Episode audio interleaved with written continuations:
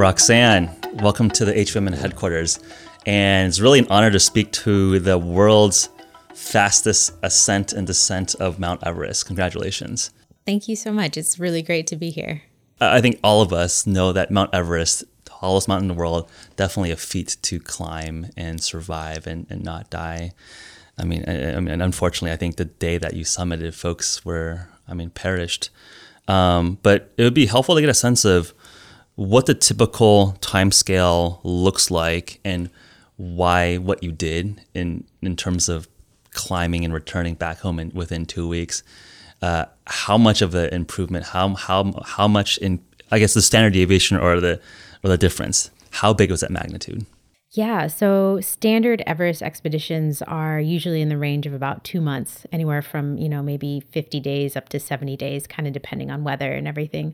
Um, and that's just how it's always been done because you have to go and spend a certain amount of time on the mountain acclimatizing to high altitude, and you do multiple rotations up the mountain and come back down and rest and recover, and then push further up the mountain, and so on and so forth. So most um, most tours will do you know two or three rotations up and down the mountain before they actually make a summit attempt. So that's why it takes so long. Um, and you're by doing this mitigating kind of the chances that you'll get altitude illness or cerebral edema or pulmonary edema, things like that that can be potentially life threatening. Um, so you quartered that time. yeah. Um, I mean, there have been other groups. And so, for instance, the group that I went with through uh, for logistics is Alpenglow Expeditions, and they operate on the north side from Tibet. And they've kind of pioneered this rapid ascent protocol where they have cut the time essentially in half. So they are doing trips now in 35 days. Um, so all of their members who climb with them get a pre acclimatization protocol before they even leave wherever they come from, and they use hypoxic tents and uh, essentially kind of pre acclimate before mm. they hit the mountain and in that way cut the time in half. And so I contacted them to find out more about this system. And uh, it kind of spun out of control from there because I'm a big science nerd and I was fascinated with the technology and wanted to try it out. But um, yeah, so we went even more aggressive than that. We were like, well, if it can be done in you know a month or so, then why can't it be done in a couple weeks? And and that's how we got on this. Yeah. Journey. So for folks that might not be as be aware of the mountain or mountaineering, could you describe? And I think people know of base camp. There's like camps in between the summits and base camp. And I know even getting to the base camp, some people you know count as an accomplishment because it is still quite high there. Um, and you're describing like the typical protocol. It's not like people, you know, go up to base camp and camp one, come back down. Can you describe like the typical path? Yeah. So um, the standard route is traditionally through Nepal. Um, so what happens is people generally go and they'll fly into Kathmandu and then they'll take a smaller flight into this town called Lukla, which is, I believe, it's just below 10,000 feet or so. It's maybe 9,000 feet. And from there, they'll start a trek for about 10 days, which will take them progressively higher up to base camp. And base camp is about 17,000, 17,500. It just depends on the year because it can, you know, shift a little bit in location. Yeah. Um, and that's where you will essentially start your Everest bid from. Um, so once you get to base camp, you spend a lot of time in base camp. It's like a small village. So there's tents, there's generators, so you have you know electricity and things like this here. Um, and then you'll start going up to higher camps. And on the south side, there are usually four camps in place, um, so camps one through four. And then most people will, again, make rotations up. So they'll go up to like camp two, come back down, rest at base camp, maybe go up to camp three, come back down, rest at base camp, and then um, go all the way up to camp four and then make a launch at the summit from camp four. And um, so, you know, Everest is 29,000 feet, I believe. Camp 4 on the south side, and I could be wrong on this because I climb from the north, but I believe Camp 4 on Everest is at about 26,000 feet. I could be a little bit off there. Um, but yeah, so you'll you'll essentially ascend about like 3,000 feet on summit day and then come down to a lower camp. Right. Um, so that's why it does take so long. Um, and on the north side, it's kind of a similar, but you don't have the trek into base camp.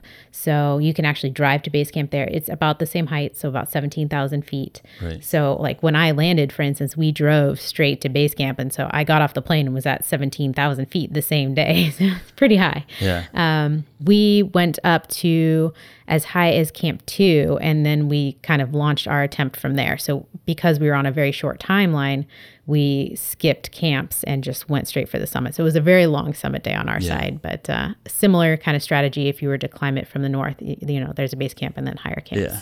Yeah. I mean, it's fascinating. Again, starting at 17,000 feet, I mean, that's three miles up. And I just know that, you know, when people go, you know, skiing and it's, you- you're on like, you know, Tahoe or something, I mean, that's probably what, like five to 8,000 feet up and people get altitude sickness there. So you're double that instantly. Before getting to the technicals of the, of, of the trek, I, I might, I think it might be interesting to just step back a little bit and uh, understand a little bit of your your your backstory and history. I mean, obviously, one doesn't just wake up and decide to you know ascend, descend Mount Everest in two weeks and and, and, make a new world record. How would you get interested initially into extreme physiology? Uh, I, I- extreme mountaineering, extreme sports. Uh, what? When did you realize you maybe had a talent or interest in this? It's really pretty funny because I grew up in San Diego, California. So I was a beach kid. Uh, my family is not very outdoorsy, and I was kind of, you know, the apple that fell way off the tree. And they still wonder to this day. They're just like, what happened? um, but honestly, I think the way it started was when I was doing my undergraduate degree and I studied abroad in Peru. I went and did the Inca Trail and we did a trek to Machu Picchu, which was the first time I'd ever been up to like 14,000 feet. We went through this pass and, uh, you know, I kind of fell in love with the whole outdoors thing and trekking. And eventually that led to me wanting to do the base camp trek to Mount Everest on the south side. So I went and did the trek to, uh, you know, 17,000 feet through Nepal. And I was there and I looked up and saw Everest, saw the Himalaya, and I was just like, God, this is amazing. I need to be climbing these mountains and not just kind of walking around them. Um, so at that point, I was supposed to come back to, I was living in North Carolina at the time. I was supposed to come back and do my graduate work there at ECU. I had East Carolina, sorry. Um, I had a you know a full ride scholarship. I had a assistantship assistantship position, and I was all set to start in the fall. This was during the spring, and instead of doing that, I came back, uh, decided to move to Colorado to be near the mountains and start training and climbing, and basically changed my entire life to just focus on this one thing, and it was climbing. I didn't know at that point that I would eventually come back and climb Everest. That wasn't like the plan, but uh, Wow, it just kind of progressed from there. I mean, that's pretty. I mean, that's pretty drastic to switch. I mean, we, we just moved to Colorado. I'm sure. I'm sure you found like a different graduate position. You had to scramble to make that happen. I presume. Well, you know, I didn't actually have a plan in place. My friend lived there, and so I went and you know crashed with her for a little bit. You know, did some digging around. Eventually, ended up getting a second bachelor's while I was there. Wow. so um, you were just. Oh, I want to prioritize my climbing skills Yeah. over your academic path. And yeah, and, and eventually things fell into place, and I did get my master's degree, um, albeit it was in Texas, which is kind of a long story. But uh, yeah, at the time, I didn't really have a, a plan for my education. I was just like, this is what I need to be doing. Something in me was like, Whoa. you need to go and and pursue this passion. So I did. So like Everest necess- wasn't necessarily the goal, but you knew you wanted to be sort of a explorer, climber, mountaineer, and Colorado was a good place to build up a base level of fitness and, and experience. Yeah, exactly. I, I just something within me was like, you know, it's corny, and you know, you hear the quote all the time, like the mountains are calling, and I must go. But really, that's how I felt. And It's interesting. Um, was it any specific mountain? I mean, you said it wasn't necessarily Everest that was calling. It was just any like mountains. I want to climb these things. Yeah, I was like, what do I need to do to start climbing high mountains? Like, I was really fascinated by the high peaks, by the altitude. I had done really well with altitude, and you know, being at base camp, seventeen thousand feet was the highest I'd ever been, and I felt great hmm. physically. And I was like, there's something to this because a lot of other people I was looking around at people I was trekking with and they were getting sick and they felt terrible and I was like, well maybe I like have a knack for this altitude thing. And again, I'm kind of this physiology nerd going back a few steps. Like I was supposed to be studying exercise physiology in grad school. And so um, you know, part of me was also fascinated by like what is the science behind this? How do i adapt better than some other people? And why is that? And so you know the nerd in me also wanted to kind of figure out what was happening. And going to colorado i was not only at altitude in denver you know that's a mile above sea level but i had access to 14000 foot mountains which you don't really get anywhere else so, what were some of the intermediate mountains or accomplishments you did? Yeah, it was kind of just like a gradual build, um, and I also come from a like a training philosophy background. Like I've been a personal trainer, strength and conditioning coach, things like that. So I knew, you know, the progression had to make sense. It had to be moderate, and you had to, you know, build on skills and things like this. So I started with, you know, the Colorado 14ers, which are essentially mountains that are 14,000 feet. You can hike or walk up. Um, and from there, I went and did Kilimanjaro in Tanzania. So it was 19,000 feet. So again, the highest I'd ever been. Felt great. It's mostly a walk up, a hike. Um, the next mountain I really started training for was Aconcagua down in South America, which is just under 23,000 feet. So it's the highest you can get outside of the Himalaya. Okay. Um, so. And did you have to do like ice picks for that one? Right. Yeah. So okay. that was the first time I knew I needed to get some kind of like mountaineering skills. Okay. And so for that mountain, I did actually go and take a mountaineering course with this group called Alpine Ascents up in the North Cascades. Um, learned how to use an ice axe and crampons and camp in you know glaciers and um, all of those sort of uh, fundamental skills, yeah. walking in a rope team and things like that. So yeah. that step, I feel like is the chasm that most people never cross. Like walking up or hiking up Kilimanjaro. I think uh, obviously it's like the tallest peak in Africa, definitely an accomplishment, but it's a walk up. You can hike up.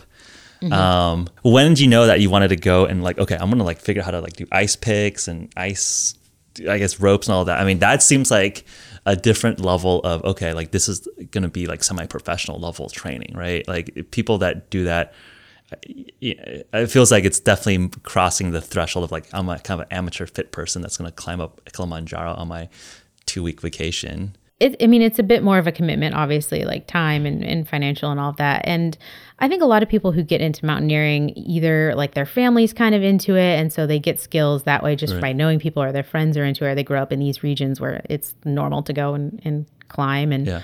you know, be a little more technical, use ice tools and things like that. Um, but I didn't have that background and I didn't have those acquaintances or at least ones that I felt like I could go and learn from and and be really safe about it. Right. Um, and so for me, just signing up for a course and going by myself was the easiest way to do it. Yeah. Um, but yeah, a lot of people aren't going to, you know, make that jump. But I knew I wanted to go higher, and I knew the only way to do it safely was to get some proper skills so that I didn't hurt myself. Okay, so 23K South America. How many years ago was that? So that was um, 20, the end of 2014, and then we summited in January of 2015. Okay. So I started this kind of um, trajectory of doing one big climb per year. So okay. it started with Kilimanjaro in 2013, and then, uh, you know, Aconcagua the year after that. And then once I was on that path, it was like, oh, well, this is how you do all of the seven summits or the seven highest you yeah. know, peak on each continent. And so I figured, well, you might as well just keep going with that. And so um, the next one after that would be Denali in Alaska. And that is definitely like not something you mess around with. Like that is a very tough mountain, very harsh conditions. It's a long expedition. It's like three weeks on a glacier. You know, you get dropped off by this plane and you're not getting off until the plane comes back for you. So yeah. it's a lot of gear. It's super heavy. You're walking over crevasses and you're pulling a sled. So I'm, you know, carrying between my pack and my sled more weight than I actually weigh. Um, so that was definitely one where I had to train my butt off for. And um, it was after I, I summited Denali successfully in 2016 that Everest actually in my mind became a possibility because yeah. I know a lot of people who had climbed Everest already came to Denali and said Denali is actually a little bit harder than Everest. Um, so you know, in my mind, I was like, well, I can maybe do this. Yeah. You know, I don't have any mountaineering experience, but you know, I've seen some documentaries and, and stories around Everest and Sherpas, and it sounds like within recent years, become more of a tourist destination where folks aren't necessarily training like you, you know building up that years of experience just having sherpas essentially pull them up but it sounded like you were very methodical in terms of building out actual skills and confidence to actually do it properly yeah it, it, you know it is kind of unfortunate and there definitely is that stigma of um, you know, people go to Everest unprepared Yeah. and get hauled up by Sherpa and things Yeah. like that. Um, but yeah, my preparation, I actually, I think one of the things I love most about climbing is the preparation part. Yeah. And I love training and I love setting out a plan for myself and, and executing it perfectly, right? Like Yeah. very methodical. Um, and so, yeah, I, training became a part-time job for me, especially for Everest. I was training more than 20 hours a week and uh, I loved every minute of it. So 2016 Denali. So what was 17 and what was 18? Because this was obviously 2019. Yeah. So 2017, I went over to Russia and climbed Elbrus, um, so the highest peak there. And, uh, you know, that one was, it's like 18,500. It didn't feel very super challenging compared to, say, Denali. Yeah. Um, How tall is Denali? Denali is uh, just over 20,000 feet. Okay. So, you know, not the highest. It wasn't higher than Aconcagua, but it's tough because it's, you know, really it, cold yeah. and weather and super heavy, and you're just out on a glacier forever. Elbrus was 2017. And then um, 2018, I went down. So it's it's kind of funny. There are a couple of lists of seven summits, and they differ in this one peak, which is down in the South Pacific. So one list says that it's the highest peak on Australia, which is Mount Kosciuszko, which is about you know seven thousand feet. It's a walk up. Um, so I did that. But then there's another list that says, well, no, it's not the highest peak on it on Australia. It's the highest peak on that you know uh, Region. tectonic plate. Yeah, yeah. So it's it's uh, Carstensz pyramid, which is in Indonesia, which is a really cool. It's more of a rock climbing route, so it's definitely more technical. So I had to train separately for that, and I did both of them in 2018 because I was like, well, you know, I don't want to be wrong, so I'm gonna do both. Yeah. Um, but it's it's definitely like more of a rock climb, and then there's this um, there's this notch in the ridgeline up to the summit where it's like uh, two or three thousand foot drop off. You're on these like wire cables. It used to be a Tyrolean traverse, which is like you know if you think of the movie Cliffhanger and he's like pulling himself underneath the wire across. Now you just walk over this thin cable, but it's like super sketchy and blowing in the breeze, and it's just like this really thrilling and um, uh, exciting climb and that one's about you know 16 17,000 feet but so I did both in 2018 and that was down in the South Pacific but really cool So you don't have any fear for heights. Oh sure I do. I I do but you just like I don't know. I I'm people ask me a lot. They're like how do you deal with some of these things? Like you know we'll talk about the, the Everest climb and there's this really crux part that's called the second step that's super horrifying. Um, I don't know. I get to the worst part of a climb and for some reason like I just like my mind shuts off and I just act and I just move. So yeah. Fascinating. I mean, that uh, it's it's it's it's interesting to shut down that primal fear in terms of like phobias or just like your physical danger. And I think it's like easy for us to sit here and intellectualize. Oh yeah, like it's you just take a step. Like you just imagine you're on you know sea level, but there's there does seem to be an animal instinct when you're like super far up that you just cannot control. But it sounds like you either or figure out how to control that or your response to that height is muted compared to other people. Do you think it's a combination of both or you trained it up? I don't think I'm the type of person who's just fearless. I really don't. And I I think I do have a normal amount of fear of heights. So I think it's something like I I did actually use some mental training strategies leading into Everest, um, you know, visualization techniques. And um, I would look at this part in the route, which I knew was going to be kind of the most challenging part, the scariest part. And so I mentally prepared so that when I got there, I was like ready to to go for it. But Yeah. um, Interesting. yeah. So let's talk about that. So we're up until the Everest climb, um, and I want to talk about how you prepare and how you train for it. I mean, obviously, I think when you, you talk about preparation, there's nu- the nutrition component is obviously one massive lever, and then the training component is probably the second, if not more important, but equally important lever. And then there's probably different little technological hacks. I know you've done, you know, you're, you're mentioning hypoxic sleeping and all of that. Um, so uh, let's walk through each of those big categories of preparation. Um, but b- before entering that, I mean, w- why was 2019 the time? I mean, it sounded like you were making your way methodically through each continent, knocking off, checking off the, the peak of that continent. Um, obviously, you're starting to run out of continents by 2019. Um, was it just getting confidence through your previous experiences that 2019 was the year that you're going to do Everest? Um, sounded like there was an opportunity to do this lightning ascent that was fairly timely. How that world record attempt for your first Everest climb come together? Again, I had been on this trajectory of about one mountain per year. And so, you know, 2019 was going to be the year for Everest. And, and why I didn't do Antarctica first. Um, actually, Antarctica is a lot harder and a little bit more expensive to get to, to be quite honest. So I was like, well, let's just let's just go for Everest in yeah. 2019. And um, I didn't have a plan of trying to do like a lightning ascent or set a world record or anything like that. I was just going to go and climb it, doing kind of a standard protocol.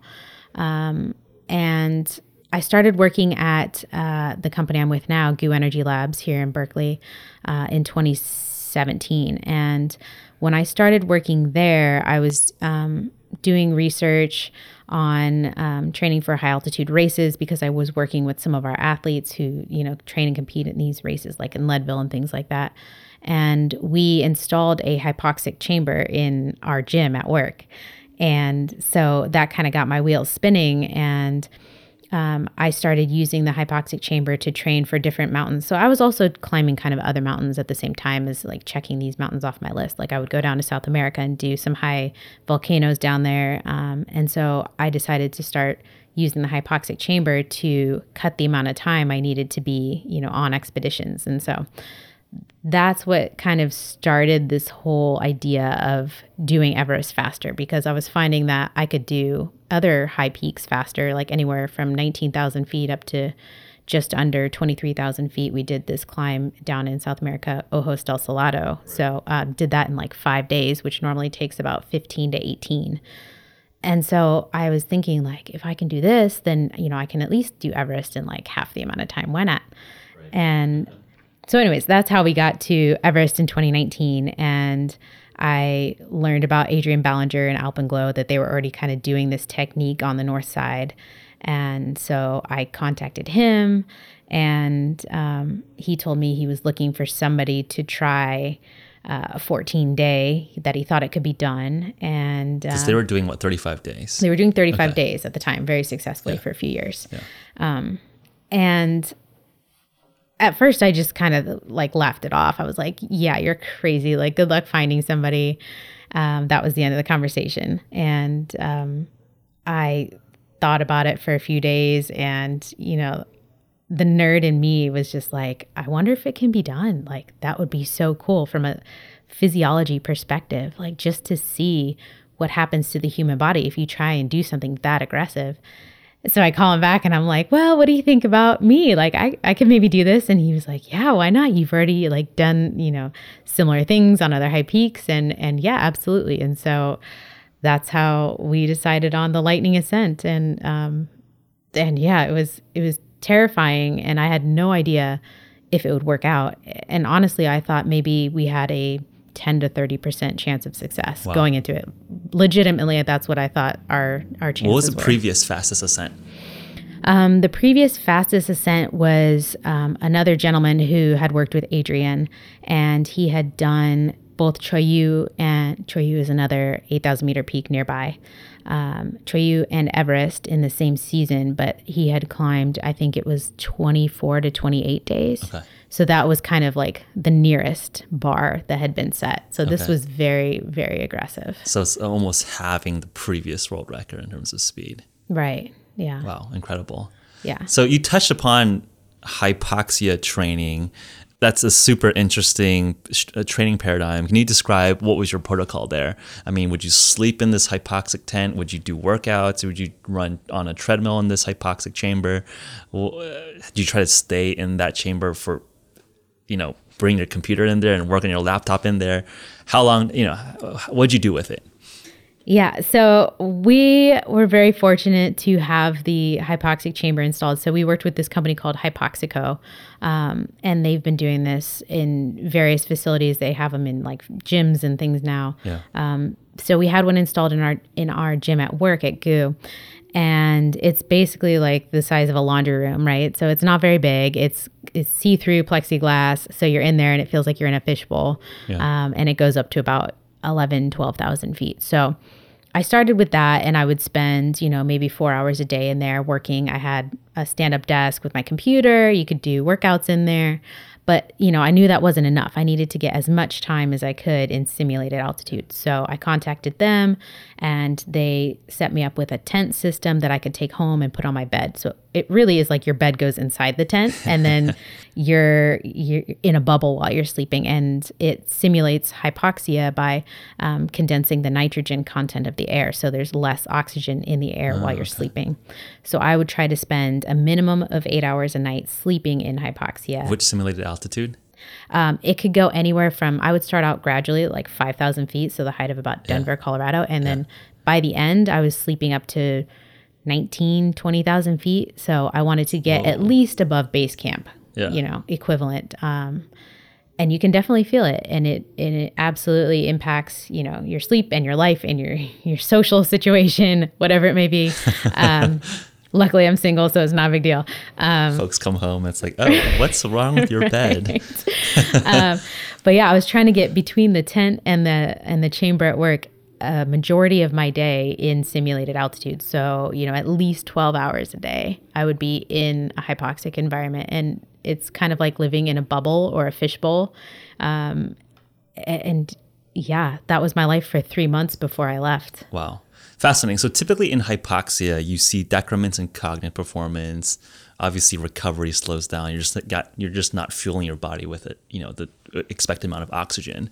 So, in that three month ramp up period, I mean, did you feel more sluggish at work? Did you feel, or, you know, did you feel like your day to day life was impacted? Or did you feel like you adapted to that norm?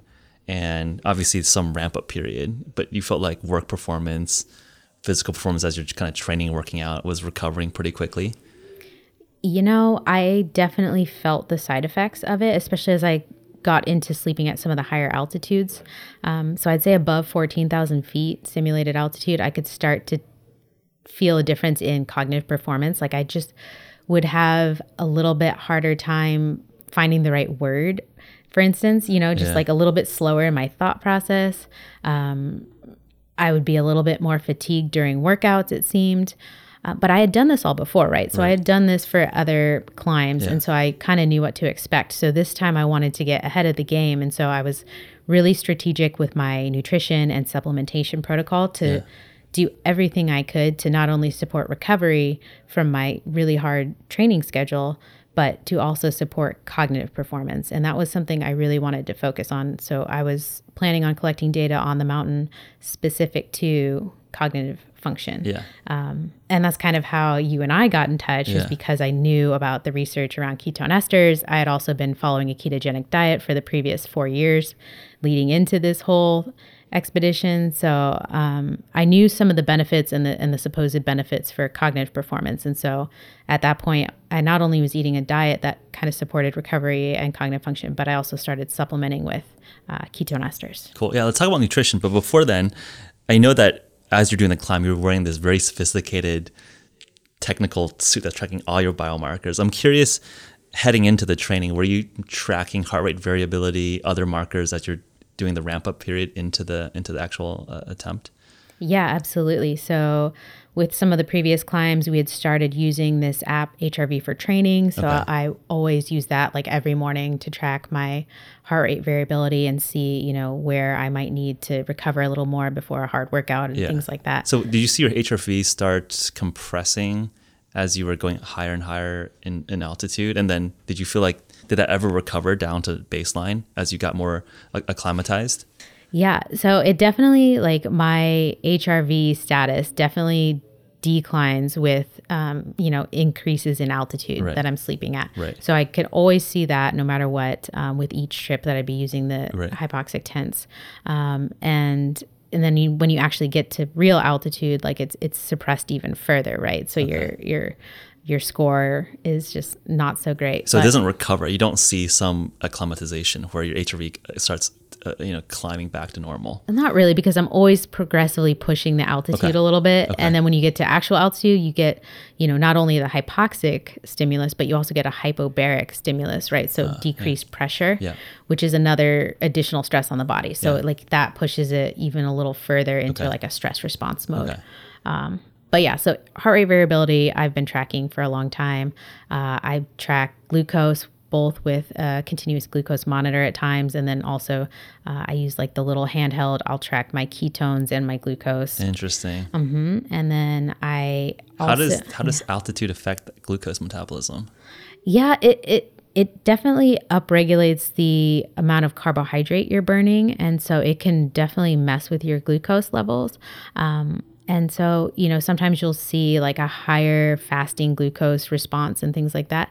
Generally, for me, mine stays pretty stable, but I also have been on like a low carb diet for a long time. Yeah. Um, and so my my glucose levels are super stable. Even I'm I'm wearing like the continuous glucose monitor, and I'll even eat things strategically or take things strategically to see if it'll spike my glucose levels, Right. but it really doesn't. Like I'm I'm really pretty stable. Interesting. Yeah. So it's like rock solid at around what? I, I'm just curious in terms of like 80 milligrams per deciliter or Fasting Yeah. or um yeah, I mean it'll be like in the high 70s and as high as maybe like 85 if Okay. I'm not recovered or something like that. Yeah, like it's it's pretty stable. yeah, interesting. And then what are your ketone levels when you're? I mean, that's pr- like that's like decently low glucose levels.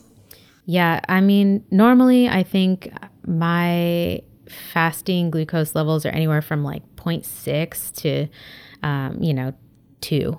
Or So, ketones, fasting, yeah. glu- or fasting ketones. Fasting ketones, Okay. yeah. So just So you're, you're like day. nicely solid in nutritional ketosis. And I eat a decent amount of carbs for, you know, for someone who does a low carb diet. Like Right. I'll I'll eat 100 grams of carbs a day sometimes. Yeah. Mostly vegetables, but yeah. Yeah, it makes sense. I mean, you're burning so much calories. Like, I think that's like one thing that folks that are maybe less sophisticated on a ketogenic diet don't realize is that if you're expending that much energy, you can maintain ketosis when you're, you know, ramping up some carbohydrate. And it's probably smart to do so Absolutely. to not start, you know, burning actual lean muscle tissue. that and like I I've been experimenting on myself for a long time, Yeah. like N of one stuff. But I and I work for a company that makes carbs for sports. You know, yeah. um, so I I've experimented with up to taking in you know 300 grams of carbs during a really long run. Maybe Yeah. I'm out there for like five hours on the trails, and I'll bounce back right into nutritional ketosis within a couple hours afterwards. So yeah, let's talk about nutrition. I mean, obviously, you have a, a tremendous background with GU. Obviously, you've experimented a lot with ketone esters that, you know, from from our company. Um, and it sounds like you've done ketogenic diets for the last four years. So, did you change your diet? I mean, what in terms of a ketogenic diet? Obviously, folks are some folks are doing more carnivorous versions of that. Um, sounds like you. We talked a little bit beforehand. That's a little bit scary for you. You. I'm curious in terms of like your your makeup of a ketogenic diet, and did you change it for the Everest uh, protocol? Yeah, so I started messing around with lower carb diet in um in 2014 and then I went like full keto probably by like 2015 and then followed a pretty strict ketogenic diet up until 2017 I'd say. Um so aiming for less than like 50 grams of carbs per day. Um and then I started working at GU, which is like the opposite, right? Like I was surprised they hired me because I was like fully transparent with them when they were interviewing me. I was Yeah. like, yeah, I, I follow low carb lifestyle. Like I don't do carbs. You guys make carbs. Like, are you sure you want to hire me? Yeah. But they did. Um, so, anyways, I start working for them in 2017. And what was the initial goal for keto? Just performance, endurance, or body comp, or or It was- longevity, health span? I think it was a combination of longevity. Um, I have a history, a family history of um, diabetes, and um, I was just a little bit concerned about that, and also body composition. And at the time, I was doing mostly weight training, and so I wasn't doing a ton of cardio, and so I didn't feel like I needed all the extra carbs, you know. So I was like, well, I mean, let's give it a shot and see how I feel. I was working at a company called MusclePharm at the time in Denver, and um, met some brilliant researchers there. Uh, Jordan Joy, who does a lot with ketogenic diet, and he's the one who kind of got me started on that. So I was like, I'll try it, you know. Science, sure. N of one, absolutely. And I felt great on it. Um, and it was easy for me to kind of adhere to. And so it just made sense for me for a long time. Um, so, anyways, coming back, 2017, I start working at GU, carb company, and I start getting more into endurance and then ultra endurance, right? So, really long trail runs, trail races, things like that. So, I'm out there for hours on end, and I'm like, I need to be taking in some carbs. Um, you just do. And so, um, my diet did change a little bit. I started eating more on like the vegetable side. So, you know, I did start eating more carbs overall, but they were generally from vegetable sources. Um, and so that was kind of the diet that I rolled into training for Everest with. Um, so it's a really high protein. I really do strategize protein primarily because I want to recover and give my body the amino acids it needs to rebuild itself. And so I'd say it's a high protein, high fat. So probably around 50% of calories come from fat.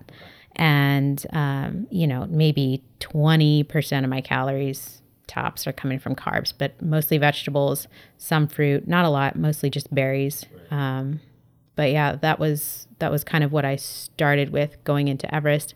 I did change it a little bit because I wanted to focus really on um, antioxidant defense systems and things like that. So I started strategically trying to get more cruciferous vegetables in, lots of berries, dark chocolate. One because I love it, but you know also like polyphenols and things like that.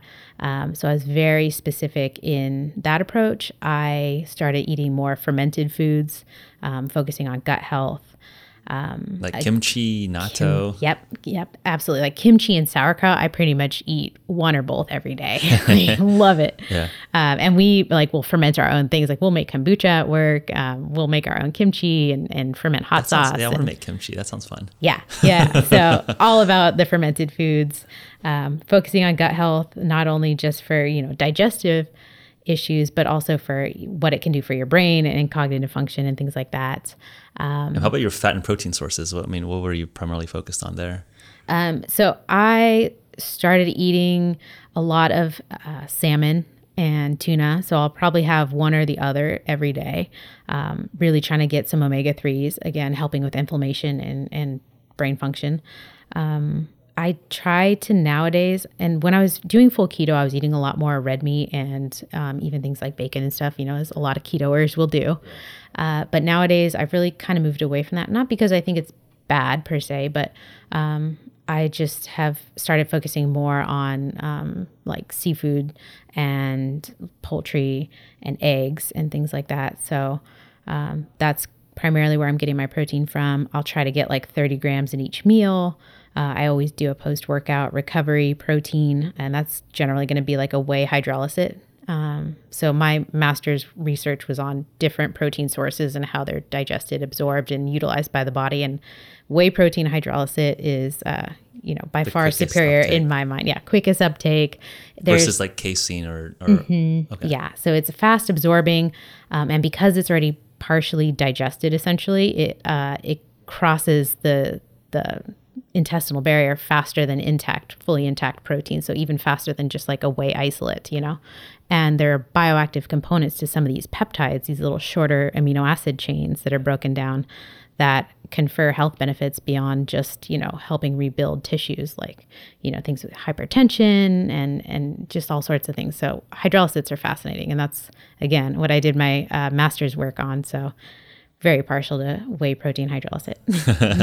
so cool. So you had a like a seafood heavy ketogenic diet or like a low carb diet coming into the in, into the Everest attempt, and then did you change that going into the like the three months ahead of time? Um, did you start thinking about doing fasted workouts or did you think about periodizing your, your nutrition because obviously when you're climbing uh, there's depression of appetite some of these concerns that happens in, in hypoxic environments um, how did you start varying nutrition as you got closer and closer to the attempt yeah so really interesting actually i started in December working with a group called Uphill Athlete. And um, one of our sponsored athletes, his name is Steve House, started this company with his coach, who's Scott Johnston. And so I reached out to them. They train all of the best, you know, mountaineers, alpinists, climbers in the world. And I figured if I was ever going to hire a coach, this was the time, right? Like I wanted to have everything in my arsenal so that I could make this successful. And so I reached out to them, started training with them, and they had me do a lot of fasted training. And for me, coming from a you know sports nutrition background, working for a sports nutrition company, we make products to eat while you're exercising, Yeah. and they're telling me like, okay, go out for five hours and don't eat anything. I was just like, what the hell? Torture. I mean, it's tough. I've done some faster workouts. It's not fun because you just like ti you start tired. Yeah, but yeah, so I did it. You know, like Yeah. I did everything they told me to do. They said jumped, I jumped, and um, you know, I got into these faster workouts, and it was gradual. It wasn't like they told me to go run five hours fasted the first day, but um, I I actually found that it wasn't bad. I was I was doing just fine, and Makes sense. I mean, you were keto adapted at the time, right? You Eating Yeah. ketogenic diet, so your, your fat oxidation was probably just nicely in, in, in flow. but I was amazed at how much better it got. You know, above and beyond just being fat adapted from like being on a low carb diet. Yeah.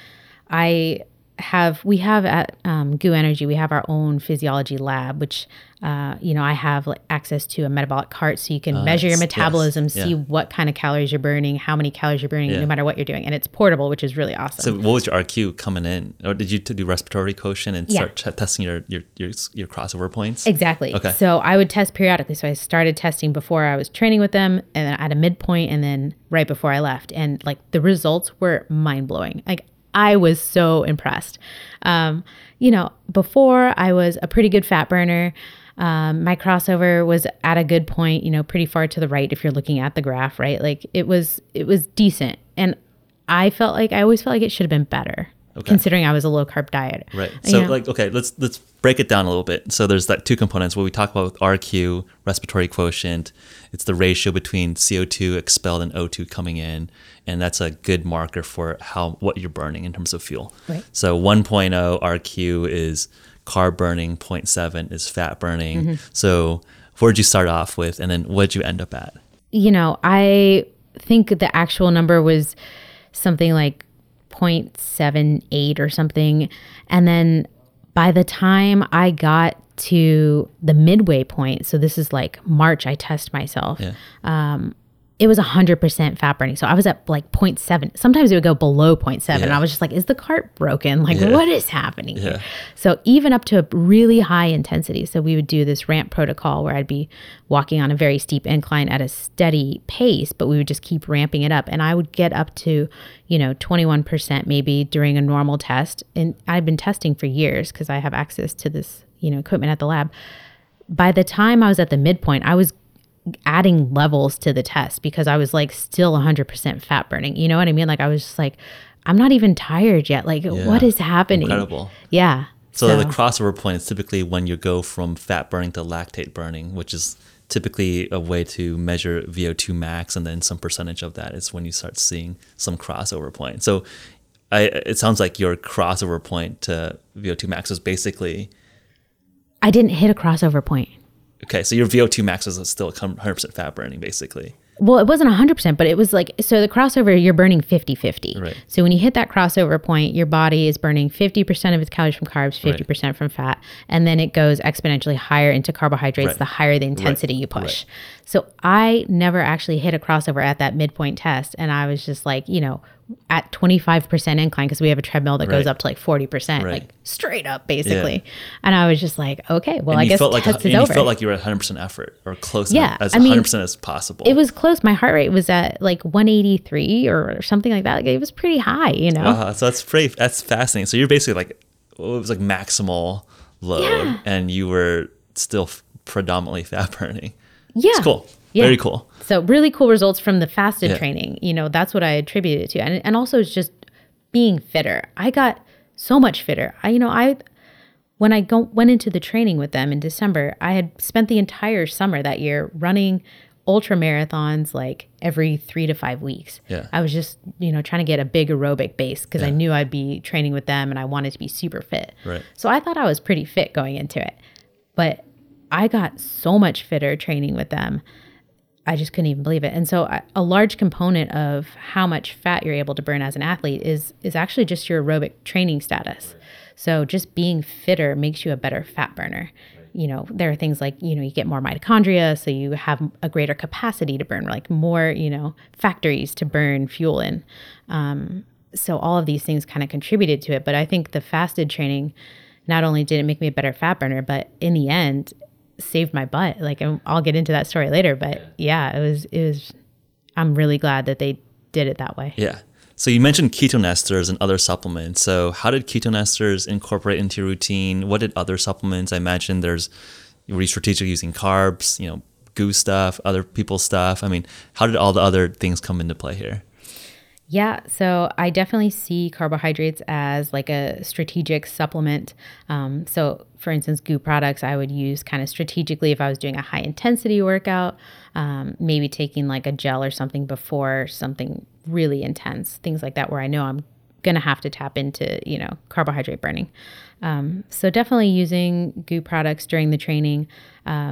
If you walked into my house, you would see there's just like a whole shelf of supplements because um, I've been doing supplement research for a long time. That's been kind of my area of of specialty. So I'm always looking for what can help with recovery, what can help with performance.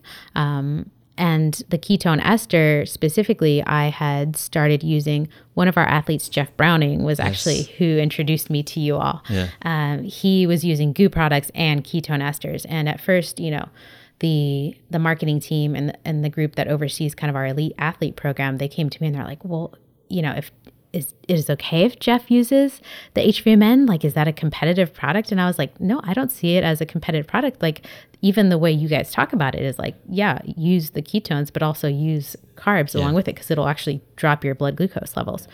Um, so I was like, no, no, it's it's totally fine. And then I really wanted to talk to you guys anyways, so that's how we started yeah.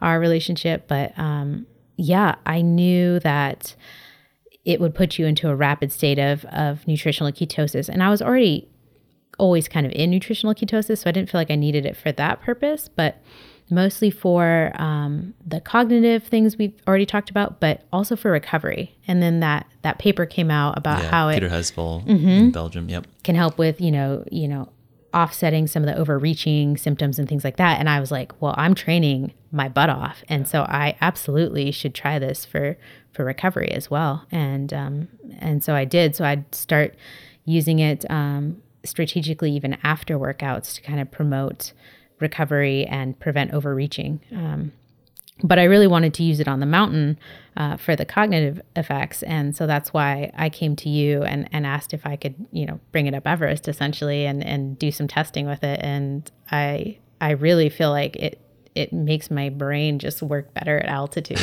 Absolutely. Yeah. We, I think we have some actual unpublished data there. I mean, I think I think it's one of a paradigm that's super interesting, like the cognitive performance aspects of ketone esters. So, I'm curious to get a sense of, you know, maybe talking about the nutritional component up your ascent. You mentioned something about being super fat adapted was important. Like, I want to hear that story. And then two would be interesting in terms of. Uh, yeah, what was that cognitive effect, or what was your subjective experience with ketone esters or other products on on the ascent? So I'm very fortunate in that I work with research and development um, at GU, and so basically anything that I can dream up in my mind, almost anything, they can at least help me kind of put together a rough prototype of it yeah. in the lab that we have. Um, and so for Everest, I actually did come up with a bunch of custom products for for nutrition. So we came up with a custom Everest bar, which is a very uh, calorie dense but predominantly fat. So it was it was a lot of like coconut butter, macadamia, um, cacao. Uh, Sounds pretty good. It was delicious. Oh my god, it was so good. Yeah. Uh, so we came up with a custom Everest bar. We came up with a custom drink mix, kind of based on our our Roctane line, which is carbohydrates and, and electrolytes and amino acids, so protecting your muscles as well, um, but also adding ketone salts to that. Um, basically, I was looking to put ketones anywhere I could get them, in addition to you know using the ester. Um, and then we also did a custom gel with some uh, added ketones to that. So all of these things I took up the mountain um, again, I was very fat adapted, so I knew I could handle a decent amount of fat, even though at altitude you tend to shift more into a carbohydrate burning state.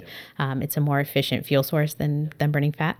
So you just kind of do, your body prefers it. Um, so I was definitely doing carbs like in the drink mix and the gel, but I had this bar that when I was moving kind of slowly between camps, I'd be carrying 35, 40 pound packs. So you're not moving super fast. And at altitude, you're, you know, one step, one breath. It's, it's, slow progress. But right. uh, so yeah, I took all these custom products up there to test, and those worked out really well.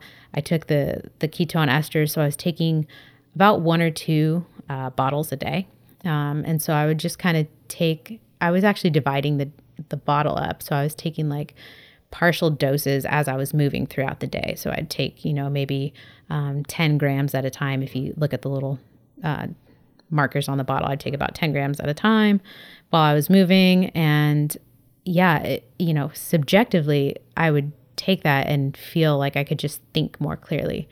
I did notice, you know, I hit base camp at 17,000 feet and we walked up to you know, 23,000 feet before we started using oxygen and as I got progressively higher, it was uh, it was like things slowed down, uh, and above, I guess maybe nineteen thousand feet, I started feeling like I was walking in a dream, or I was like outside my body watching myself walk, or like things were in slow motion. Right. So, you know, I would take the ester and feel like things got a little bit more clear, a little bit more sharp, like colors seemed less muted, things like that, you know? You went behind your eyeballs again. yeah. so you weren't playing a third, you know, third person RPG anymore. It, yeah, it's yeah. wild. It yeah. really feels like you're just outer body. Yeah. Um, so, you know, I did all this subjective kind of, you know, analysis of it and I was like, wow, this is really helping. And, and even I was with my guide, Lydia Bradey, who's the first woman to ever summit Everest without oxygen, super badass lady. Um, you know, I gave her a bottle to try and she was just like, wow, this is incredible. Like, I feel really sharp right now. You know, we're nice. sitting there at like 20,000 feet. I have a video of it. It's pretty funny. She's yeah. just like, this is awesome. I'm like, yeah, I know. It works. Um, but we did take this, or I did take this uh, cognitive function test system with me, which is like it, it, almost feels like you're playing little brain games. Like if you've ever done like Lumosity or whatever that mm-hmm. app is, um, so you can test reaction time right. and uh, decision making and and things like that. So I did take that up the mountain, Unfortunately, it only made it to about 21,000 feet base camp, advanced base camp before it started kind of getting a little wonky on me. I think it didn't like the cold and the altitude so much. but, uh, you know, we have that data. And so it'll be interesting to look at it once we have the analysis in, um, you know, how that actually uh, reflects when I took the ketone ester versus when I didn't and what altitude we're at. So that'll yeah. be exciting. Yeah. I mean, uh, it's super cool subjective experience. I mean, were you in terms of objective measures? Sounds like you had the cognitive tasks to to track. Were you targeting a level of ketosis as you were going up the mountain, or was it just? I mean, I, I don't know if you were like fi- wanted to finger stick yourself at like twenty five thousand feet up in the mountain, but was that something that you were targeting or uh, something that you were tracking? I wouldn't say I was like targeting anything in specific. Going into it, I was like super ambitious. I'm like, I'm gonna collect all this data, yeah. bringing all this equipment. Like I did bring my handheld uh, ketone meter, like the Keto Mojo. So I was looking at ketones and glucose and hematocrit and hemoglobin. Right. Um, but yeah, as I got higher, I was just like, Screw I don't want to keep sticking myself yeah, and wanna, like, yeah, yeah, I got to just do this. and like, I don't want to carry it up there with me. So, um, but yeah, I would I would be in sustained nutritional ketosis for the most part when I was testing. And like, you know, obviously when I was taking the ketone ester, yeah. I think I have a picture where it's like three millimolar, three right, point right. something. Um, so yeah, I, and and I always felt better when I was right after taking the ester versus like not taking it, then I would feel a little bit more foggy and things like that. And then you get to 23,000 and you put oxygen on. And so you're just like, wow, colors are real. Like snozzberries taste like snozzberries. Like things are great. Yeah. Um, so yeah, then it kind of all shifted once you get oxygen on. But yeah, um, cool. Yeah, and then we touched a little bit about fasted training. Um, any other specific techniques that you were implementing? Were you doing I don't know high intensity interval training? Sound like you were doing some visualization across certain important passes. Uh, anything else uh, in terms of interesting techniques or tips or best practices for our listeners? Yeah, around the the time I started working with you know the fasted training um, and working with the coaches, and so they had me doing a lot of these like muscular endurance workouts, which are both you know in a gym setting there's like it's plyometric based you're wearing a weight vest um, so it's getting your legs used to taking like an eccentric load essentially like it really hurts after the fact it's the kind of workout that you get really sore from yeah. um, so that was some of my training and then doing really heavy loaded carries up and down hills. So like a thousand foot hill. They had me. I was in Mammoth for the last three weeks before I left to get actual altitude. I found like this couloir, so it's like a, a snow gully, and I was basically just making laps up and down. That was 65 pounds. It was like Like on a backpack? Yeah, So you're just like rucking. exactly. Um, so lots of that kind of 65 pound ruck up a thousand feet mountains or Yeah. hills. They'd be like, "All right, go for two hours." I'm like, "Okay," and like a stair machine. A lot of times, That's that's badass. I mean, that's tough. Like that's it wasn't easy. top end military level. Like like I mean, that's 65 pounds a lot. That's like, yeah, it's I more mean, than half my body you're weight. Not a big per- I mean, you're not, you're not a huge person. I mean, that's that's crazy. I know. I would check with them. I'm like, really, guys? Like, we're doing 65 today? Like, yeah, go get it, Tiger. I'm like, oh, okay. Um, I'm just like thinking like some of like the like the special operators are probably doing like 50 pound racks. I mean, you're and those are big dudes. and the thing is, on Everest, like, you're not carrying that much weight Yeah. ever.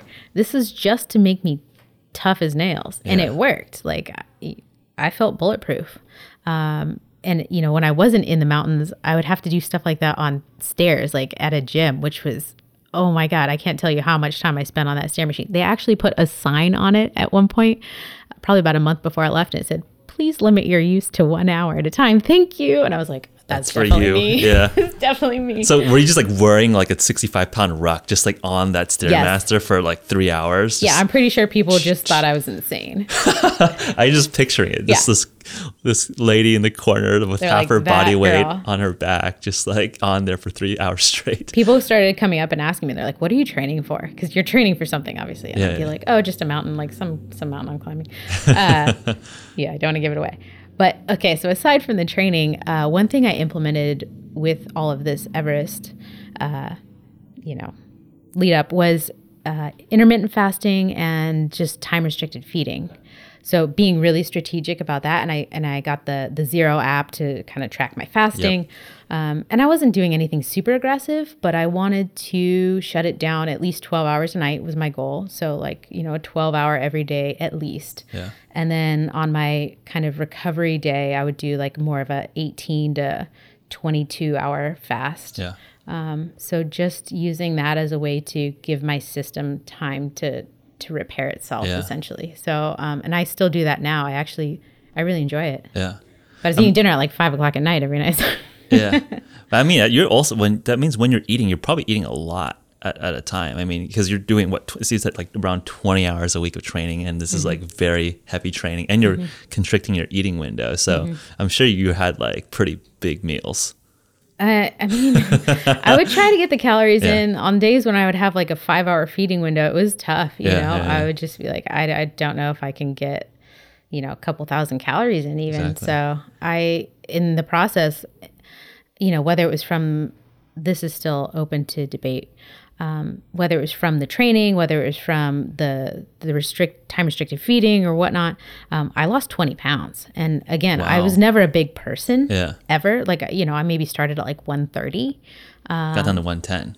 I- I- yeah and Wow. um but the craziest part is right so when you lose weight generally about 25% of weight loss comes from lean mass Yeah. so from like muscle right or connective tissue Yeah. 95% of my weight loss was fat i lost only one pound of muscle out of 20 Wow. and i strongly suspect that it was you know not only like diet and being fat adapted and, and the fasted training and all that but i think it was also some of the hypoxia. So living in the tent and the chamber um, does things. And i've been looking into this research uh, now i'm going into my phd work but seeing how hypoxic environments actually upregulate fat burning. Interesting. yeah so uh, it, it Probably was really off fascinating some, you know, growth hormone or something to retain the lean muscle tissue. Some, you know, response to the hypoxia environment probably as well. Yeah, so that's uh, definitely an area of research that I'm super interested in now, and Yeah.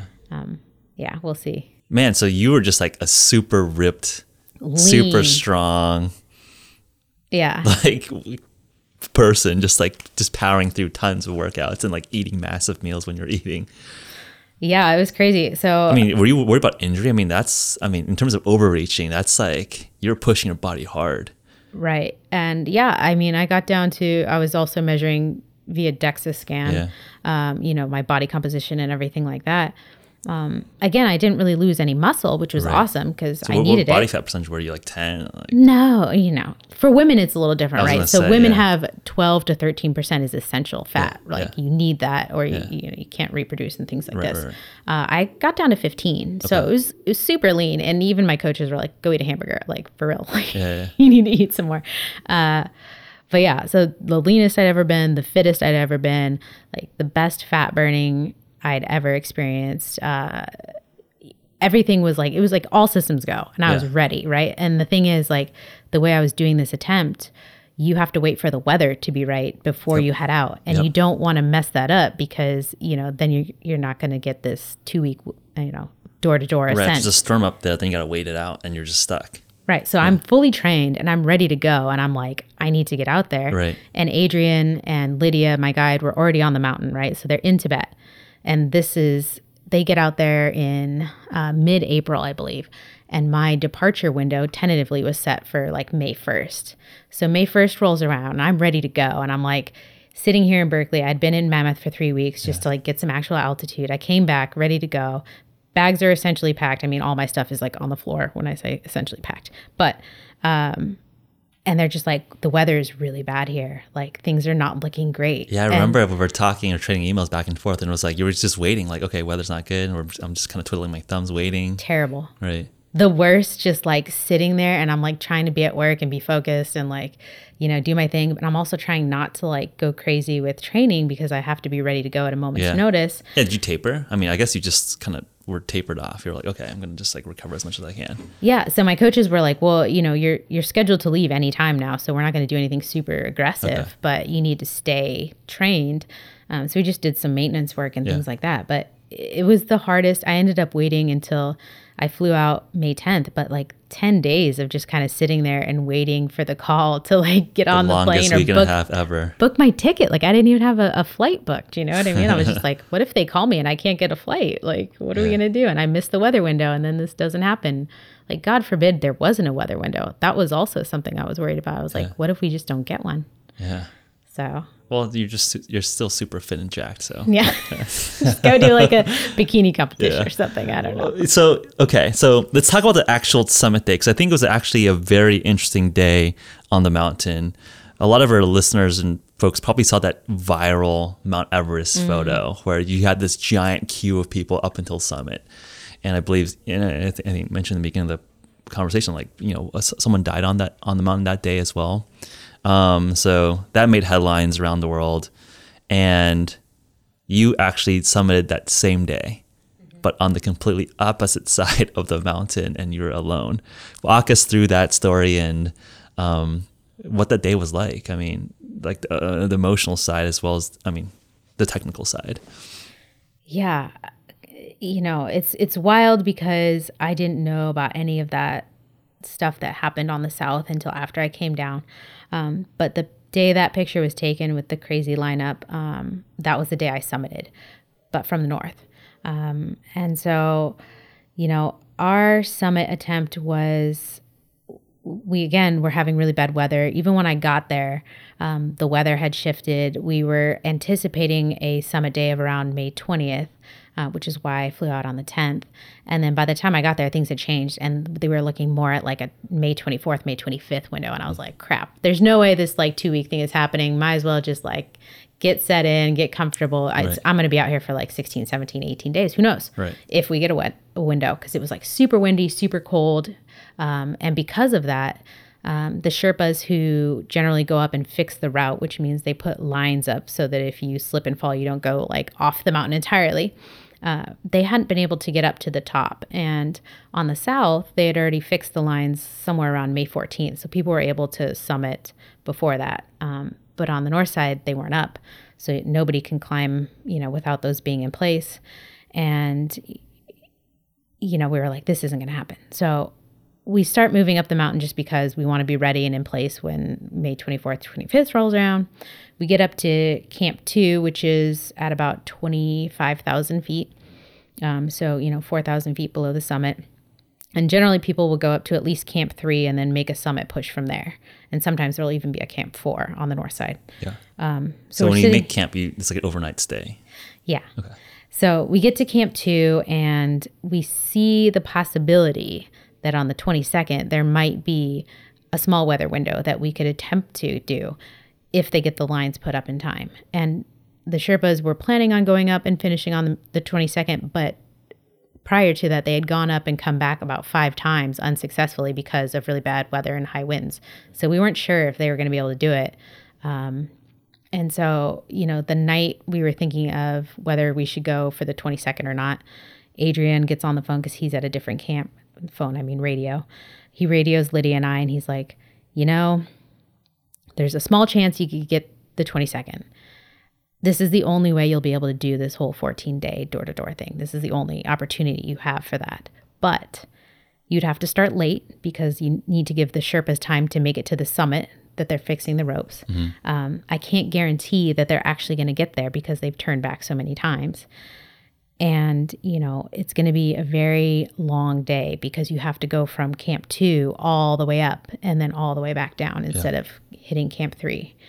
So, you know, it's going to be a late day, it's going to be a long day, and you might not be able, you might get up there and they might turn around and you have to come back down. And that will be your only opportunity. Like, there's probably not going to be another chance for you to go back up after this. So, if you try this, it's risky, but it's up to you. It's and, like a, and it's like a one shot. And the, and the purpose of that is that they don't want you to try like multiple summit attempts. Basically, you'd have to recover enough time and then, like, you know, that wouldn't be enough time to make that second push if we tried right. for like 24th, it's so 25th. exhausting it's to taxing. push. Okay. Exactly. Yeah, especially from camp two. Like, and then what's so the more. nuance with that late start? I mean, if you end up too late, is it just get too frigid, too windy at night? Yeah, generally people try and summit around dawn, so like you know five, six, seven in the morning. And the latest, usually there's a hard turnaround for most people climbing at like 10 a.m. They want you to be coming back down already because bad weather comes up just okay. like on any, you know. It's not for tourist reasons of taking a photo at dawn. It's just no. like you literally, it's too dangerous for you to start too late. Yeah, like weather deteriorates at the later it gets in the morning. So generally, like most people will have a hard turnaround of 10, maybe 11 a.m. at the latest. Like okay. they want you coming back. Yeah. Um, so we, and most most of the time, in order to get that kind of time frame, you have to start at like 10 o'clock the night before or something like that. Oh, so, wow. you know, in comparison, we started at almost 2 a.m. So very late start by Everest standards. Um, so how how did you even time the sleep? Were you sleeping? I mean, it was just oh like oh God, I'm gonna no. try to sleep at six and then wake up at two. Or how, how did that even work? So we had been just like consistently moving up and had moved camps like the three days prior with our packs and everything. So it was like 35, 40 pound uh, you know, pack carries for multiple hours. And so I was actually pretty tired even by the time we got to camp two. Yeah. And then we made the call that we were going to go for it. Um, and it was already, you know, four in the afternoon by the time we made camp. And so, you know, I knew we had to leave really, really early. Um, we just tried to rest as best we could. I didn't sleep at all the night before the summit. I was just like, wow. I was too excited. I was too nervous. Like I just laid there. So in your like, I guess sleeping bag, just like eyes yeah. open, being like. So and you're in the sleeping bag, but yeah. you've got a mask on, so you can't really roll over. And there's like people on the other side of me, and I was like, you're yeah. like a little sardine. I was just like, oh my god, like let's go. night before you go to Disneyland, you know. So so before we gloss over it, so like talk talk talk us through the decision. I mean, obviously this was a big important decision, potentially life threatening decision that you had to make a decision on. Was it just, I mean, it was it an easy decision? Was it like, all right, I have this window, let's go for it? Was it like back and forth? Mm-hmm. Yeah. So Lydia and I were in the tent together when we got this call from Adrian. Yeah. Again, he was at a different camp. So we're sitting there and we were like, okay, give us a minute to think about it. And uh, I think both of us knew kind of immediately, like we, we had to give it a shot. Yeah. You know, like I had done all this training for this purpose. Like this was the goal. Not that it had to be done this way, but I was like, you know, if there's ever a chance to like do something that's never been done before, like this is, this is it. This is it. Yeah. Let's go for it. Yeah. And yeah, I just knew we had to do it. So it took us like two minutes really, and we were just kind of like, yeah, we're gonna go. Yeah. Was there any consideration of mortality or or, or, or risk? I think in the back of my mind, going into the entire trip, I knew that there statistically was, you know, maybe like a 5% chance of dying. Yeah. Maybe a little more just because of the way I was doing it. Yeah. Um, but I had already accepted that at that point. I was like, eh. Okay, so I was just like, all right, I already assumed that this is yeah. this is a, a, dangerous activity. I have a window. Let's go. Yeah. Okay. Yeah, I didn't think that like you know waiting would be any better of an option. I just figured Right. You're s camping up there, being cold and like slowly dying. deteriorating. Yeah. exactly. It's so not- I was like, let's just better. go. Okay. So, okay. So you start at 2 a.m. You were a sardine wide awake for eight hours, uh, trying to rest as much as you could. Um, talk us through summit day. Yep. So it was myself, my guide Lydia Bradey, and two climbing Sherpa, um, Mingma and Pasong. And Mingma is a rock star, and this was his 15th summit attempt. Um, so he was kind of leading the charge, and then Pasong was heading up the rear essentially. So um, the four of us left. Nobody else was climbing that day. Like nobody else wanted to take that gamble. So we were the only ones climbing. There was the the rope fixing Sherpa. They were at a higher camp already, so like we knew they were somewhere up above Yeah. potentially. Like we couldn't see them yet. So when we took off, you know, it was just us, and it was really kind of peaceful. Um, the forecast was for some decent wind and really cold temperatures. So I wore a bunch of extra layers under my giant down suit that I was wearing. Yeah. Um, what was temperature? Like uh, negative. I mean, it was probably like around zero, maybe Okay. negative 10 when we started. Yeah. It wasn't that bad. And, you know, Wind chill, like windy. yeah, there was definitely some wind, and I got like some windburn on the little bits of my face that were exposed. Yeah. Um, but it wasn't as bad as the forecast called for. So, you know, that comes into play later, but I ended up being way overdressed. Uh, so we started, we got up to Camp Three at about 27,000 feet, maybe like a few hours later. And that's where some of like Adrian and, and some of his other uh, team were. And this is a couple hours in, and like I, I guess again, sorry to interrupt here, but like this is the middle of the night, so Mm-hmm. Right. I, I didn't really Headlamps. understand that that you know people are doing this in the middle of the night. So you were headlamps, it's Yeah. like visibility's low. You're just kind of like making sure you don't like step into a crevasse on accident. Yeah, yeah. So, yeah, most of the time when you're climbing high mountains, you're getting what's called an alpine start. So you're starting at like, you know, 11 p.m., midnight, something like that, and you're climbing by headlamp for a good portion of the climb. Okay, so Uh. ni- nocturnal climbing is pretty standard then. Yeah. Okay. Yeah. So we're climbing through the night. And again, because we started late, we get to Camp Three. It's about three hours later. So the sun is starting to come out and we can actually see things, which was really nice. Worked out in our favor because then I only had to wear the hand- headlamp for a few hours. Um, hit Camp Three about three hours later. Keep going from there. You hit this ridge line, and then you're going basically along this ridge line, which is pretty exposed. That's where like really bad winds can come up. Um, that's where these features are called the steps. The three steps are found. So it's like these rock cliffs that you have to scale. Um, and that's a good portion of the route on the north side and and definitely like the most technical part of the climbing on the north side is above 28,000 feet so when you're kind of at your worst you have to perform at your best uh, and that's why a lot of people don't climb the north right so for to step back for a minute about one third the amount of climbers attempt from the north versus attempting from the south through nepal and there's a few reasons so, one, they issue permits more freely from the Nepal side, as we've seen. Um, it's a little harder to get permits from the Chinese on the Tibet side. Two, it's a little bit more exposed. Um, so, that ridge line is very exposed. There's not a lot of protection from wind and from cold. So, the weather can be a little worse on the north. Uh, and three, it's a little bit more technical higher up. So, the worst part of the climbing is when you're at the highest altitudes versus the south. So you- you're the most deteriorated and it's the most technical. So it's like a bad combination or a risky combination. risky combination. Um, so, anyways, we hit the ridge line and we're making pretty good progress. We figured it would be about nine to 10 hours to get to the summit from Camp 2. Um, and so, you know, we're kind of going along and then we finally see the, the rope fixers ahead of us. We're like, great, they're, they're making progress. Like, go guys, go, you know? Lead the way. right. So, and at one point we even kind of stop and like they, I think they like sat down to eat something and we're like, okay, we'll just like rest for a little bit so we give them time to get to the summit. But eventually we get to to the three steps, which is you know these rock cliffs that you have to go up. Um, there's some rickety ladders in place that they put uh, attached by ropes. Um, and you have to climb up those, which is the second step I knew was going to be the hardest part of the climb. And it's maybe a 50 foot or something like that cliff. And there's like three ladders that are attached by very precariously placed ropes. And um, so you're in crampons, you're in this giant down suit where you can't see your feet. Uh, crampons are like spiky metal things that helps you stick to a mountain. Uh, and then you're wearing oxygen and you have your pack on with an oxygen canister, so you can't really turn your neck. Like visibility is terrible, dexterity is terrible. You're wearing big puffy gloves.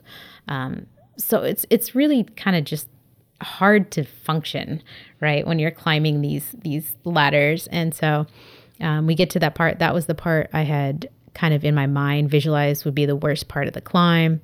Um, turns out it wasn't. I mean, it was tough, but you know, we get above the second step, and then there's the third step, and that has like just been fixed maybe an hour before we get to it. And there's really not a lot of anchors which is where they an attachment point to the mountain. So just like long expanses of rope that are not anchored to anything and you know some of them are Just a little attached flimsy and- little flimsy yeah. rope you know like maybe the the diameter of your finger like your index finger and that's what's keeping you on the mountain in the event that you fall right Yeah. so we get to um, the final snow slope to the summit maybe 500 feet below the summit um, the rope fixers had made it up there. We knew they'd they'd finished so they were actually coming down as we were heading up and they were they were surprised to see us honestly. Like they didn't know that anyone was right behind Yeah. them. Um, so so they come down and we're going up and um, you know we're on putting our weight on this fixed line and all of a sudden like the rock anchor it's attached to which is on the slope up above us just completely comes out of the Holy snow and like comes tumbling down the slope towards us. And so like not only is our rope loose, but there's this giant rock coming down towards us. And then there's like 10,000 feet of drop off below. You know, if we fall off this thing, like we are going and we're shock loading the line with the four of us on it and that whole anchor system might blow, you know? Yeah. So it was a really just intense moment. And we we got out of the way of the rock. We like unweighted ourselves from the line, like unclipped, like refixed the rope to something else. But like after that, I was like, we're the first people to be on these ropes. They just finished. Like, I don't even now. I don't even trust the lines are like safe. Like, Yeah. what what if that happens again? Um, so yeah, that last bit to the summit, I was just like on pins and needles. You know, like thinking that That was a jolt. yeah. If you weren't awake, that mean, you were definitely okay. Wow. So that was probably the scariest part of Wow. that that climb um, was just getting to that point and then like feeling like we that could have been it for us. Yeah. like that that was a game over moment right like if we hadn't gotten out of the way and if we had yeah so anyway Was there a moment where like I'm done? Like life flashing across your like your history of life crashing your eyes, or is that were you just more shocked? Were you just trying to survive, get out of the way? yeah it was Like, what was very going through like animal instinct just like get out of the way like move and and secure yourself to the Yeah. mountain right like so typically you'll you'll self arrest with your ice axe and like dig your crampons in the points of your crampons Yeah. into the snow slope so that you're like stuck to the mountain Yeah. Um, so it was very much that like training just kicks in and you just you, assume the self arrest or the rest position. Yeah. But yeah, it, it, it happened so fast. Like in reality, it was probably a few seconds worth of time. But yeah. Um, so, anyways, we we continue on from there and make it to the summit. And by the time we get there, you know the the rope fixing Sherpas had gone down already, so it was just the four of us. Yeah. And we get to the summit, and there's nobody else there, and I'm just like, what in the hell? Like, there should be people here, you know, at least from the south side, because I know nobody was behind us on the north and there was no one. We looked down the south route into Nepal and there was nobody there. And I wasn't even thinking at the time, probably because of hypoxia and being tired, but like it was pretty late in the day, you Yeah. know, it's almost noon at this point, And by then everybody had come and gone already. But for a moment, I was just like, are we in the right place? Am I dead? like, is this heaven? Yeah. like it's sunny. There's nobody up there. It's just us. It Yeah. was like this total moment of you know zen to be pretty cheesy, but it was just like perfect. That's uh, incredible. I mean, one, you you know, you had kind of a near death experience. When you finally, I guess, crossed that last step, did you? And it was like the final steps up was like a moment of elation, like I'm I'm alive, I'm gonna do it, and then actually being on top of that mountain. What did that? I guess you, you thought you might have died or been in heaven at that point, but like, what was your? I mean, that's like you know months and months of hard training to accomplish that last step. Yeah, yeah. it, it's hard to describe really. Like I think I was so tired, and to be quite honest, like this was the hardest thing I've ever done. Like you know, I, I talk about it, and it's a, it's a short story when you're just explaining out loud. But like I was exhausted the, the entire day. Like we had been moving with our packs, and like by the time we got to Camp Three, that morning, like three hours in, I was like, I'm pretty tired. This is going to be a battle. Like Yeah. my body was physically tired. Yeah. And uh, so, yeah, the whole rest of that summit day, I was just like fighting fatigue. And the other thing that happened, which I didn't touch on yet, but um, this was the first time I was ever wearing an oxygen mask on a climb, you know? Um, and so there were things about it that I didn't realize. Like, it's really hard to take off. And if you're wearing, you know, any sort of headgear or helmet or hood or anything, you can't really pull the mask too far away from your face. So it's really difficult to feed yourself, to get food in or drinks in. And, um, you know, because it was extra effort and because I was so tired, I had all this, you know, custom nutrition and this whole plan in place of like how many calories I'm going to get per hour Yeah. and how I'm going to do it. I was just too tired to feed myself. And so It's in- too awkward to just pull it off. it- You yeah, you could only get like an inch gap Yeah. maybe between like your mask and, Yeah. and your mouth. And so Yeah. you'd have to like slip food in. And I was just like, I'm too tired. And like, I didn't want to take my backpack off to Yeah. drink my water. So that whole summit day ended up being fasted. Pretty much like I got maybe 200 calories in and a half a liter of water in 16 hours. So I was exhausted. Uh, we got to the summit, and and again, I was like, kind of just like, maybe I died, or maybe this is a dream. But, uh, but yeah, it it was a tough day, and uh, So it's almost a relief. It's like I'm done. or but I was, I was like, I'm halfway. I was like, holy crap, this is amazing, but I'm only halfway. Yeah. And like, we have so much longer to go. And going down, I it's knew, probably harder. yeah, going down any mountain is where most accidents occur, where most people die because they're tired and, you know, they're excited and they just want to get down and Yeah. they've spent all of their energy getting to the top and they don't save anything for the descent. Yep. So in my mind, I'm like already calculating. I'm like, okay, we're halfway. I have to have the energy to get back down. I'm exhausted. Yeah. I haven't been eating. I haven't been drinking. And I see these clouds building in in the distant horizon. Not even distant, like they were rolling towards us. And I'm like, the weather is changing and we need to get off this mountain. So like, you know, I enjoyed the summit for maybe 20 minutes before I was like, we got to get out of here. And You're I'm already so yeah, so you're a pro. You're already calculating. So okay, Yeah. so you got 20 minutes up there. Yeah. Say 20 minutes of maybe 10 minutes of enjoying it, 10 Yeah. minutes of planning. Right. right. But I was like so tired. I didn't even take off my backpack. I didn't pull out my like banner that I had planned. Like, you know, I was just Yeah. looking back. I'm like, dang it, I should have done that. But at least Lydia got some pictures of us and stuff like that. But um, so yeah, so then I knew like, you know, you're halfway, you got to get back down. And I'm super tired and I'm underfed. But surprisingly, I didn't feel like I was going to bonk. I was just like physically, like my body felt tired, just Yeah. fatigue, muscle fatigue, and things like that. Yeah. That must have been terrifying if you felt like you were bonked at the top. It's like, oh, Oh my God. Yeah. That, would have been scary. yeah, holy, yeah. So- okay, so you weren't you didn't feel like you were bonked, but you were tired. yeah physically tired um you know like, things just like clipping and unclipping into the line was just exhausting like my fingers didn't even want to work with me i was just like oh my god so much effort right now um but yeah because of all the fasted training and everything and being so fat adapted like i never felt like i was gonna bonk or like you know mental energy wasn't Yeah. there so i think that's where the fasted training really saved my butt in this case um, so i was very thankful afterwards that we had done so much fasted training Yeah. uh, and now I know I have a whole new level of reserve that I didn't even know. You know, if I can do 16 hours on 200 calories, I'm like, shoot.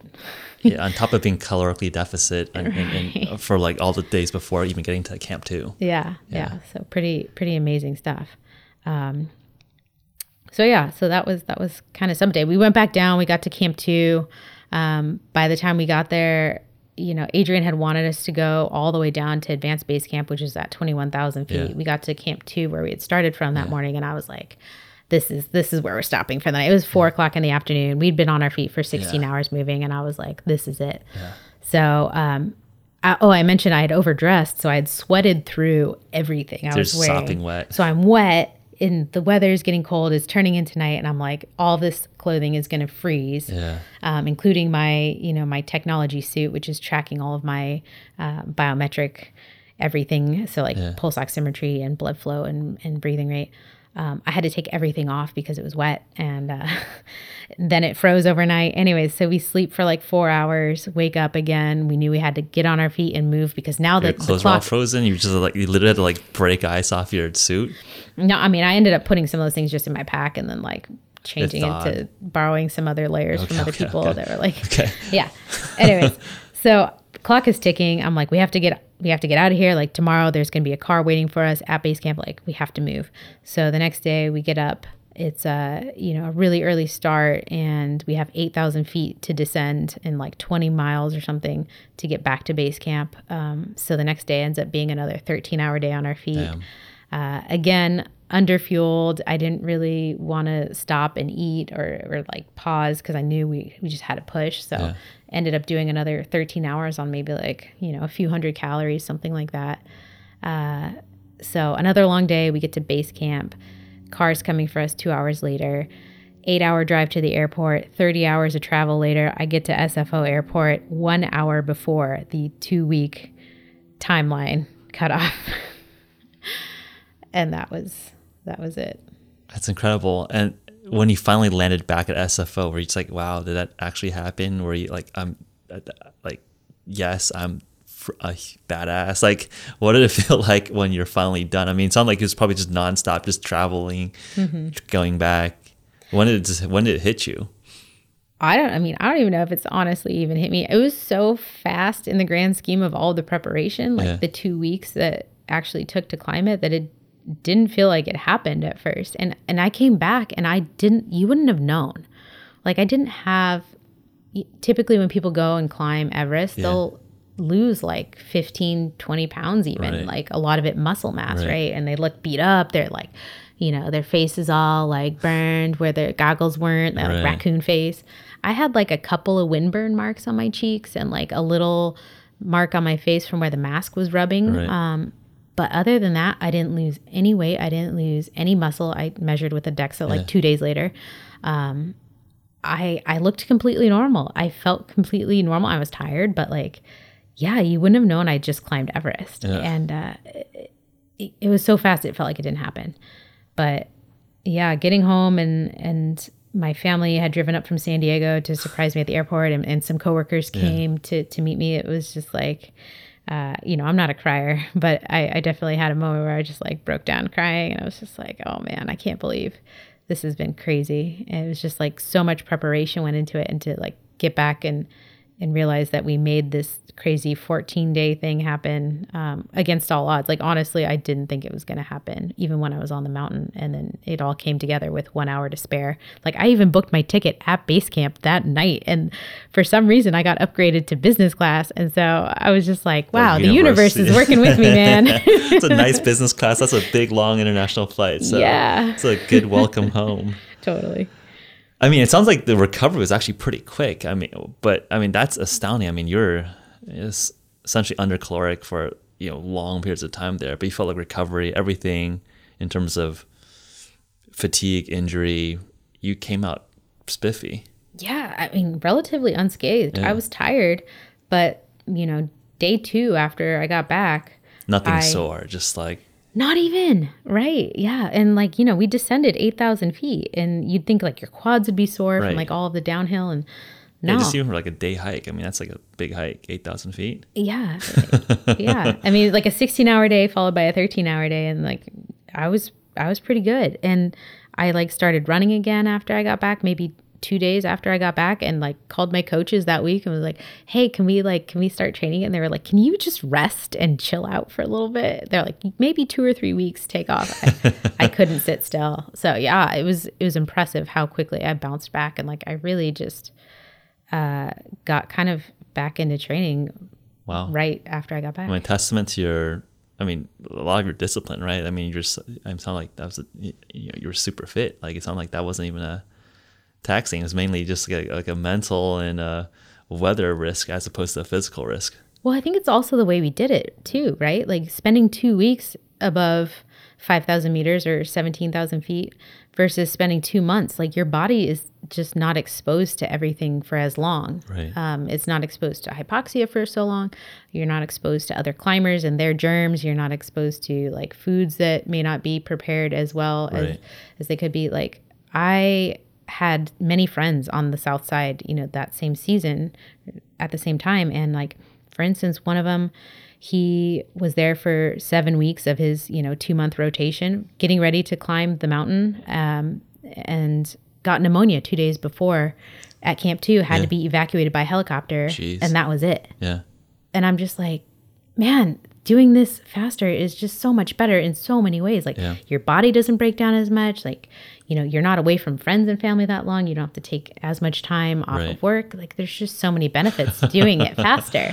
Yeah. I'm not saying you have to do it in two weeks, but if you can do it in a month like they're doing with Alpenglow, like yeah, save yourself some Yeah, I mean, this is like the four minute mile record. You're gonna just like break people's minds. Like this is the new paradigm. Maybe Yeah. people will follow your your path here.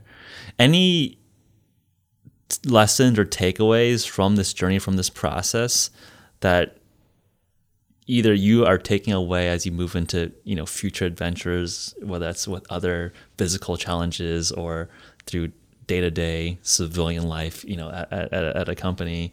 Um, any broader lessons you feel like the your understanding of yourself, your understanding of how you can push your body, did that did, did something change there, or was it just like, okay, this is another checklist off of my bucket list of all the crazy things I'm going to do with my life? Yeah, I mean, so many things. I I think I learned that I'm a lot more resilient than I thought. Um, that I can withstand a lot more, uh, you know, suffering, a lot more deprivation, a lot more everything than I even thought possible, and that you know my body is capable of doing pretty amazing things that I wouldn't have have thought possible. Um, and so I wanted, you know, always push things further and and see maybe where that line is. But uh, you know, there's always danger in that, right? But Don't go into full madness, right? right. Um, so I think that's one takeaway is that just like you know, the human body is incredible, and and you know, every time you do something where you're like, I don't know if if that's possible for me, and then you do it, it's like, well, what else is possible, right? Um, so definitely, it drives me to want to you know push harder, train more, find other crazy things to be part of, which is always there's always something in the works, right? Yeah. Um, but you know, from a science perspective, um, the data I collected with the with the suit, the Astroskin suit that I wore, um, we actually did get IRB approval, um, and I'll be publishing that data, uh, you know, later this fall, hopefully. So, working with researchers at Cal State uh, Sacramento, and so I think getting that data and analyzing that data is going to kind of open up new avenues and inform some of my PhD work. Um, so just you know diving more deeply into extreme environmental physiology and nutritional interventions and how you know like where that interplay is and how you can kind of optimize the body to withstand some of these environmental stressors like heat or cold or altitude. Um, so that's one of the big takeaways. It's just like a renewed sense of like fascination with I mean, this is also just super cool. I mean, just thinking about folks doing PhD or, or, or graduate work, what, what's the likelihood or what's the opportunity to have your own body be a hypothesis generating tool, right? And it's pretty cool that this could help inform some of your research direction. Yeah. And any early preliminary data, I know when we were talking a little bit beforehand that this is like tons of data that you're collecting. Have you had a chance to get any insight or any particular direction that you're most interested in, in, in looking at? Yeah, I think you know some of the the pulse oximetry data. Um, so looking at like how much oxygen your blood is carrying. Um, so I was able to monitor that like continuously in real time from from you know forehead sensor.